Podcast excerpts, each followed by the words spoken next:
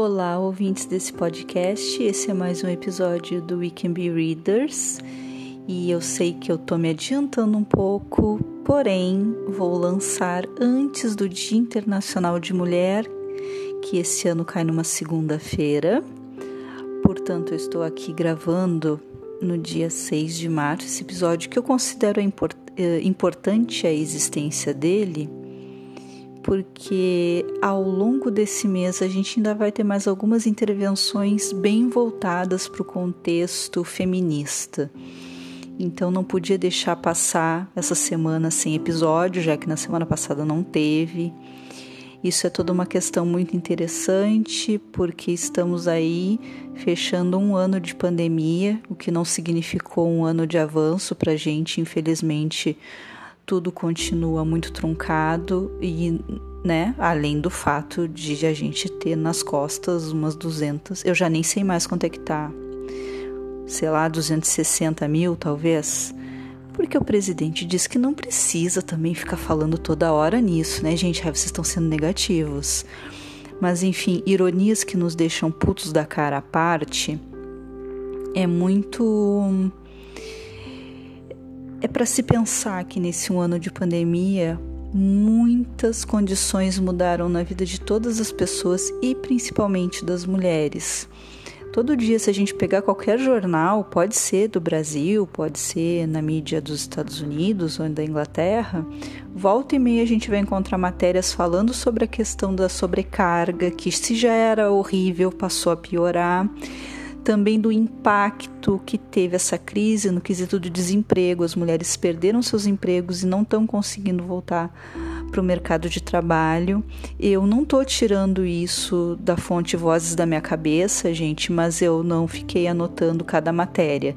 É só porque eu eu reparo muito nisso, inclusive quando estou ali dando um rolezinho no Instagram e tal, e vendo o que está acontecendo na mídia eu, eu reparo muito nisso, que essas matérias são bem frequentes e que esses números são bem alarmantes. Então a gente tem que ter todo um cuidado e esse ano tem que ser uma, um momento de reflexão muito grande. Esse 8 de março ele tem que bater muito nessa tecla, né? O quanto é importante um rearranjo estrutural porque o patriarcado e o capitalismo não estão fazendo nada de bom é por ninguém, tá? Então vão tudo pros infernos e a gente tem que começar a mudar, uh, mudar o, o, cotidiano da gente, tentar educar as pessoas no sentido de ser didático, de conversar, de se expressar como certas estruturas nos, nos oprimem, debatem sobre a gente.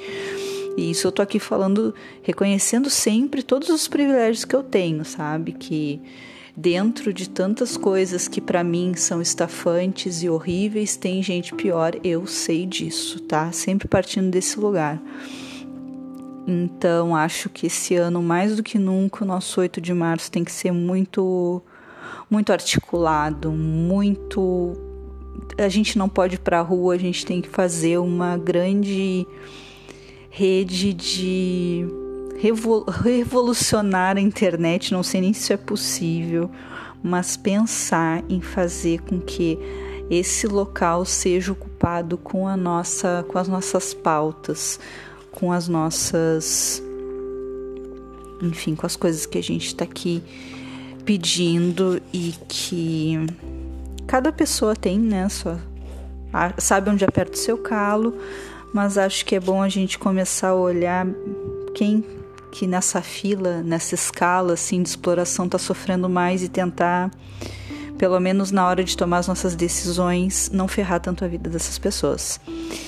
E aí eu estava pensando sobre o tópico do episódio para não ser só um assim uma reflexão feminista sobre a data do 8 de março, porque na verdade a nossa luta feminista é todos os dias, é toda vez que tu tem que dizer pro teu amigo que de repente tal comentário que ele fez sobre uma mulher não é legal, toda vez tu tem que dizer que tal propaganda é machista e por que ela é machista, e que tu não tá enxergando coisa onde não tem, tu tá enxergando coisas que são problemáticas de várias maneiras.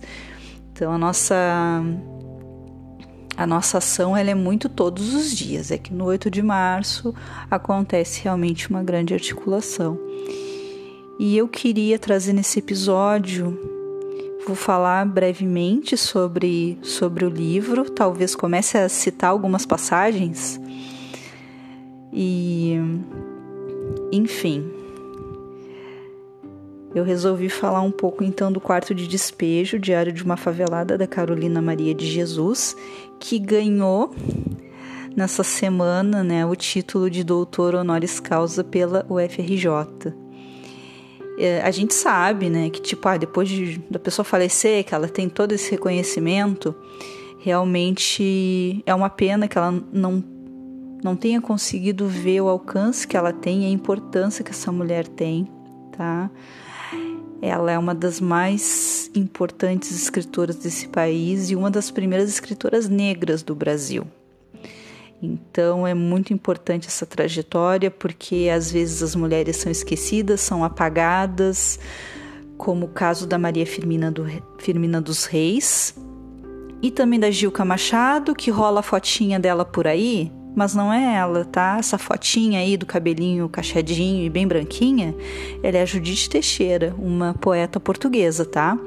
Isso foi uma uma ex-professora minha, Cláudia Mendes, que me chamou a atenção para isso. Olha, aquela ali não é a Gilca e de fato não era.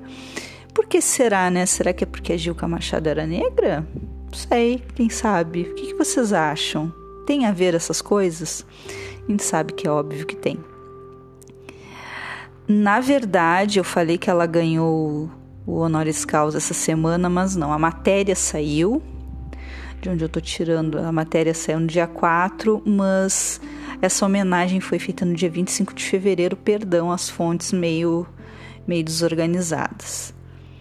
Então, vamos começar aqui falando um pouco do quarto de despejo, que ele, portanto, é um diário e é isso aí, sabe? Não é um título para dar uma ideia e chega na hora outra coisa, não é isso aí, é um diário de uma favelada onde a Carolina vai colocar todas as suas ou a maioria das suas experiências dentro da favela do Canindé, em São Paulo. E essas histórias também foram publicadas no extinto jornal à noite, então acabou saindo um pouco nesse formato antes de virar livro e tal. E o que eu mais gosto do quarto de despejo é que a gente vê aqui o quanto a educação é importante porque claro, a Carolina ela não era super escolarizada, obviamente, né? Ela, ela foi mais atrás do que teve a oportunidade, tá? Mas o quanto esse entrecruzamento de, da educação com o teu contexto tu consegue fazer, tá? Tu consegue fazer analogia, porque as pessoas tendem a achar que o povo é burro e que o povo não tem noção do que está acontecendo à volta dele. Isso me dá assim ó, uma palpitação, tá? Não é bem assim. Não é. A gente sabe, na verdade, que a política, e a política que eu estou falando aqui não é uma política de sociedade, é uma política partidária, ela é suja, ela joga abaixo, ela vai nas fragilidades das pessoas mas eu não gosto dessa situação, assim, ah, o povo é burro, o povo se deixa levar por um prato de comida. Eu disse, ah, pois é, né, mas você nunca passou fome, como é que você vai dizer que não faria o mesmo? Dá uma raiva, mas tudo bem, vamos voltar aqui pro episódio. E ela faz muitas reflexões a respeito da fome no país, da vida dela, de como que ela quer conduzir a vida dela. Ela tem dois filhos, tá? Então, uma é a Vera e o filho dela. Gente, perdi, perdi a noção aqui. Tá, mas ela tem um filho, tá, gente? Só vou só vou dar continuidade e se eu achar ele por aqui. É que eu tinha intenção de fazer isso aqui, na verdade, um mini readers rapidão, assim, porque é um diário e ele vale todinho, assim, não tem nem o que, o que dizer, tipo, ah, tem partes mais legais. Não, é, é, to, é todo bom pra gente tomar um tapinha necessário e para ver o quanto a gente precisa ser observador do, do nosso contexto. Então ela tem dois filhos E é muito interessante o jeito como ela conduz a educação dos filhos, assim, como que ela acredita que não, não, não dá para ser violenta com as crianças, isso é muito legal, sabe? Bah, isso aí é de tocar muito o coração, isso não quer dizer às vezes que ela não tivesse perdido controle, às vezes ela relatava que enfim, deu umas palmadas nos filhos e tal, mas ela não acredita nessa violência. Ela, quando sai para catar papel, ela fica muito preocupada que as pessoas vão maltratar, maltratar os filhos dela. Então, é uma sensibilidade muito grande enquanto ser humano, sabe? E tudo isso num contexto muito difícil, ela conseguiu um pouco de notoriedade quando ela estava viva ainda. Ela escreveu uh, outros livros, Diário de Betita e Casa de Alvenaria, e talvez eu esteja esquecendo de mais algum, mas esses são os que também são muito comentados além do quarto de despejo. E é, é realidade, é muita porrada assim atrás de porrada. E eu quero ler, tá? Eu quero ler uns trechos porque quem não leu por conta de repente de algum preconceito ou não leu por achar que, sei lá, que não ia ser interessante, que de repente as problemáticas enfrentadas aqui pela Carolina Maria de Jesus não fosse lhe dizer respeito, mas diz respeito a todos nós e é por isso que eu vou ler o relato do dia 16 de maio. Vamos lá. Eu amanheci nervosa, porque eu queria ficar em casa, mas não tinha nada para comer. Eu não ia comer porque o pão era pouco. Será que é só eu que levo essa vida? O que posso esperar do futuro? Um leito em Campos do Jordão. Eu, quando estou com fome, quero matar o Jânio, quero enforcar o Ademar e queimar o Juscelino. As dificuldades corta o afeto do povo pelos políticos. Aí vão me dizer que as pessoas mais humildes, as pessoas que vivem em condições precárias, não têm noção da sua realidade.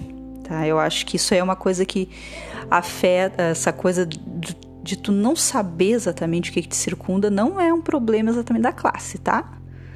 Tipo, tem rico alienado, tem classe média alienada, tem pobre alienado, claro, como que não, mas generalizar que por conta de uma condição, ai, coitadinha, não vai conseguir fazer a ligação entre política e condição de vida, pera um pouco, que a Carolina vai te ensinar muito sobre isso. E assim, o meu livro ele tá todo todo grifado, porque é uma coisa é uma coisa muito muito incrível. Eu, inclusive, eu abri aqui, eu achei 16 de maio, mas eu tenho uma entrada aqui no dia 13, portanto estou fora de ordem, mas vejam só que que interessante isso. Vou ler a do 13 de maio então. Hoje amanheceu chovendo. É um dia simpático para mim, é o dia da abolição, dia que comemoramos a libertação dos escravos. Nas prisões, os negros eram os bodes expiatórios, mas os brancos agora são mais cultos e não nos trata com desprezo. Que Deus ilumine os brancos para que os pretos sejam felizes. Continua chovendo e eu tenho só feijão e sal. A chuva está forte, mesmo assim mandei os meninos para a escola. Estou escrevendo até passar a chuva para eu ir lá no Sr. Manuel vender os ferros. Com o dinheiro dos ferros vou comprar arroz e linguiça. A chuva passou um pouco, vou sair. Eu tenho tanto dó dos meus filhos. Quando eles vê as coisas de comer, eles brada. Viva mamãe! A manifestação agrada-me, mas eu já perdi o hábito de sorrir. Dez minutos depois, eles querem mais comida.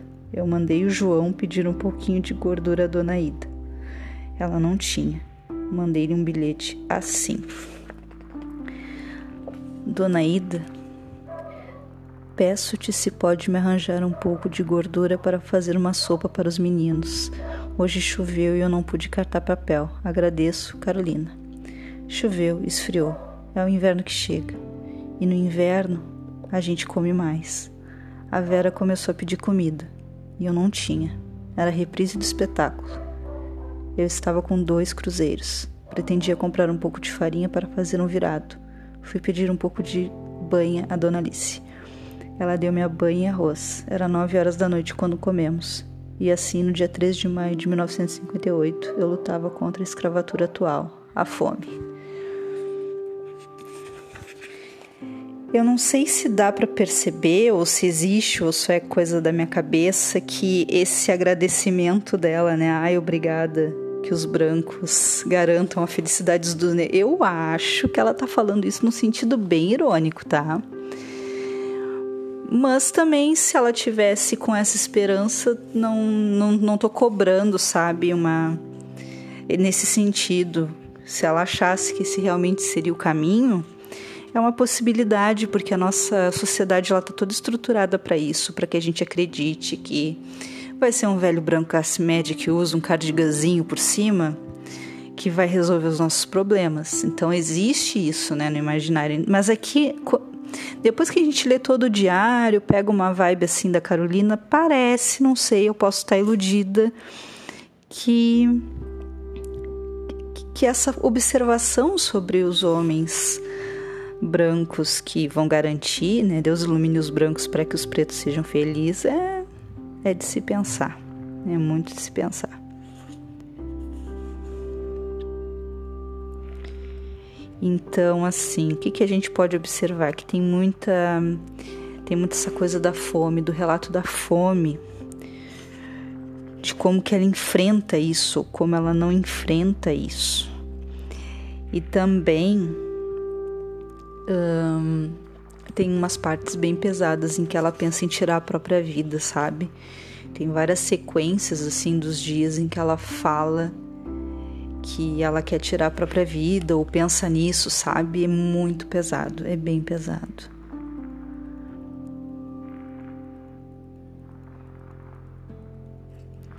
Tem uma, um trecho aqui que vem no dia 4 de julho que ela aponta uma coisa bem interessante. Olha só. É um dia que ela chega e encontra o João chorando. E aquela hora eu ia dizer que o nome do filho era João, só que eu fiquei com medo de estar tá, tá acessando uma memória, sabe? Quando tu não tem certeza e de repente, bah, será que é? Será que eu não tô confundindo? Mas tá, e realmente o nome dele é João. Aí diz assim, aí chega o João e diz assim para ela: Sabe, mamãe, a dona Rosa me jogou bosta no rosto. Eu acendi o fogo, esquentei água e lavei as crianças. Fiquei horrorizada com a maldade da dona Rosa. Ela sabe que aqui na favela não pode alugar barracão, mas ela aluga. É a pior senhoria que eu já vi na vida. Por que será que o pobre não tem dó do outro pobre? Ai, gente. É assim, sabe? É todo livro assim, são os relatos muito tocantes e tu pensar que assim que, que alguém passou por isso, sabe? Que às vezes a gente vai ler um monte de coisa que tu sabe que tá no plano da ficção. Obviamente que isso não exime a parcela de, de realista de uma criação ficcional, mas aqui é tu sabe que a pessoa viveu isso, sabe? Não, não sei, bah, eu fiquei. A primeira vez que eu li, fiquei muito impactada. Também cheguei a reler ele quase todo no ano passado. Tem um, um episódio sobre a Carolina Maria de Jesus no Leia como uma Garota, só procurar aí pelos. Uh, como é que se chama? Ai, é chiquíssimo. Uh, agregadores de podcast. Então vocês podem achar, as gurias fizeram um trabalho bem legal, elas têm toda uma divisão para explicar a biografia da escritora, para explicar a obra, explicar outras obras, então é muito interessante, eu recomendo super, tá? E acabei de achar uma passagem assim, ó, que putz, vou até encerrar com ela, tá? Que é a seguinte, entrada do dia 7 de outubro. Morreu um menino aqui na favela, tinha dois meses. Se vivesse, ia passar fome. Aí é isso, tá, gente? Eu, eu vou encerrar o episódio, vai ser um episódio curto. Leiam Carolina Maria de Jesus, tá? Todos. Acho que a gente tem que começar também a fazer um apelo para os homens lerem mulheres, sabe? para entender como que a gente elabora o nosso mundo da, das mais diferentes maneiras, das mais diferentes realidades, dos seus pontos de vista, começar a entender por que, que certas coisas nos afetam tanto, começar a abrir o leque, porque se a gente pegar a gente lê de boas autores homens toda hora e tal, mas parece que o trajeto de lá para cá é muito difícil. O homem parece que ele pega um livro, ele acha que vai vai encontrar ali o clichêzão, sabe, o que a sociedade socou nele a vida toda do que que é uma história escrita sobre uma mulher. E às vezes vai ser bem o a questão do sei lá, do relacionamento e tal que é o que ah, as mulheres não se preocupam com isso, mas sempre vai ter uma problematizada, uma dimensão que você está perdendo e que só lendo uma mulher você vai atingir. Eu pretendo fazer outros episódios em março que tragam também outras indicações de mulheres que a gente tem que ler muito Lembrando que eu já tenho um episódio que foi lançado na Semana Feminista do IFRS no ano passado. Procurem aí na listinha dos episódios, ele está bem marcado como essa semana especialíssima feminista do IFRS de Rio Grande. E vou continuar trazendo mais indicações. Tem mini reader sobre um livro da Alice Walker, que é, é autora de A Cor Púrpura, mas nessa, nessa ocasião eu recomendei a terceira via, vida de Grange. Alguma coisa, socorro, me fugiu. É isso que dá pra pessoa improvisar, viu? Não dá para improvisar. Mas enfim, tá no Mini Readers Alice Walker. Nossa, o que não falta é mulher foda, escrevendo livro foda, que reflete uma realidade muito profunda e que afeta a todos nós. Esse foi o episódio de hoje. Obrigada por terem ficado comigo e até a próxima semana.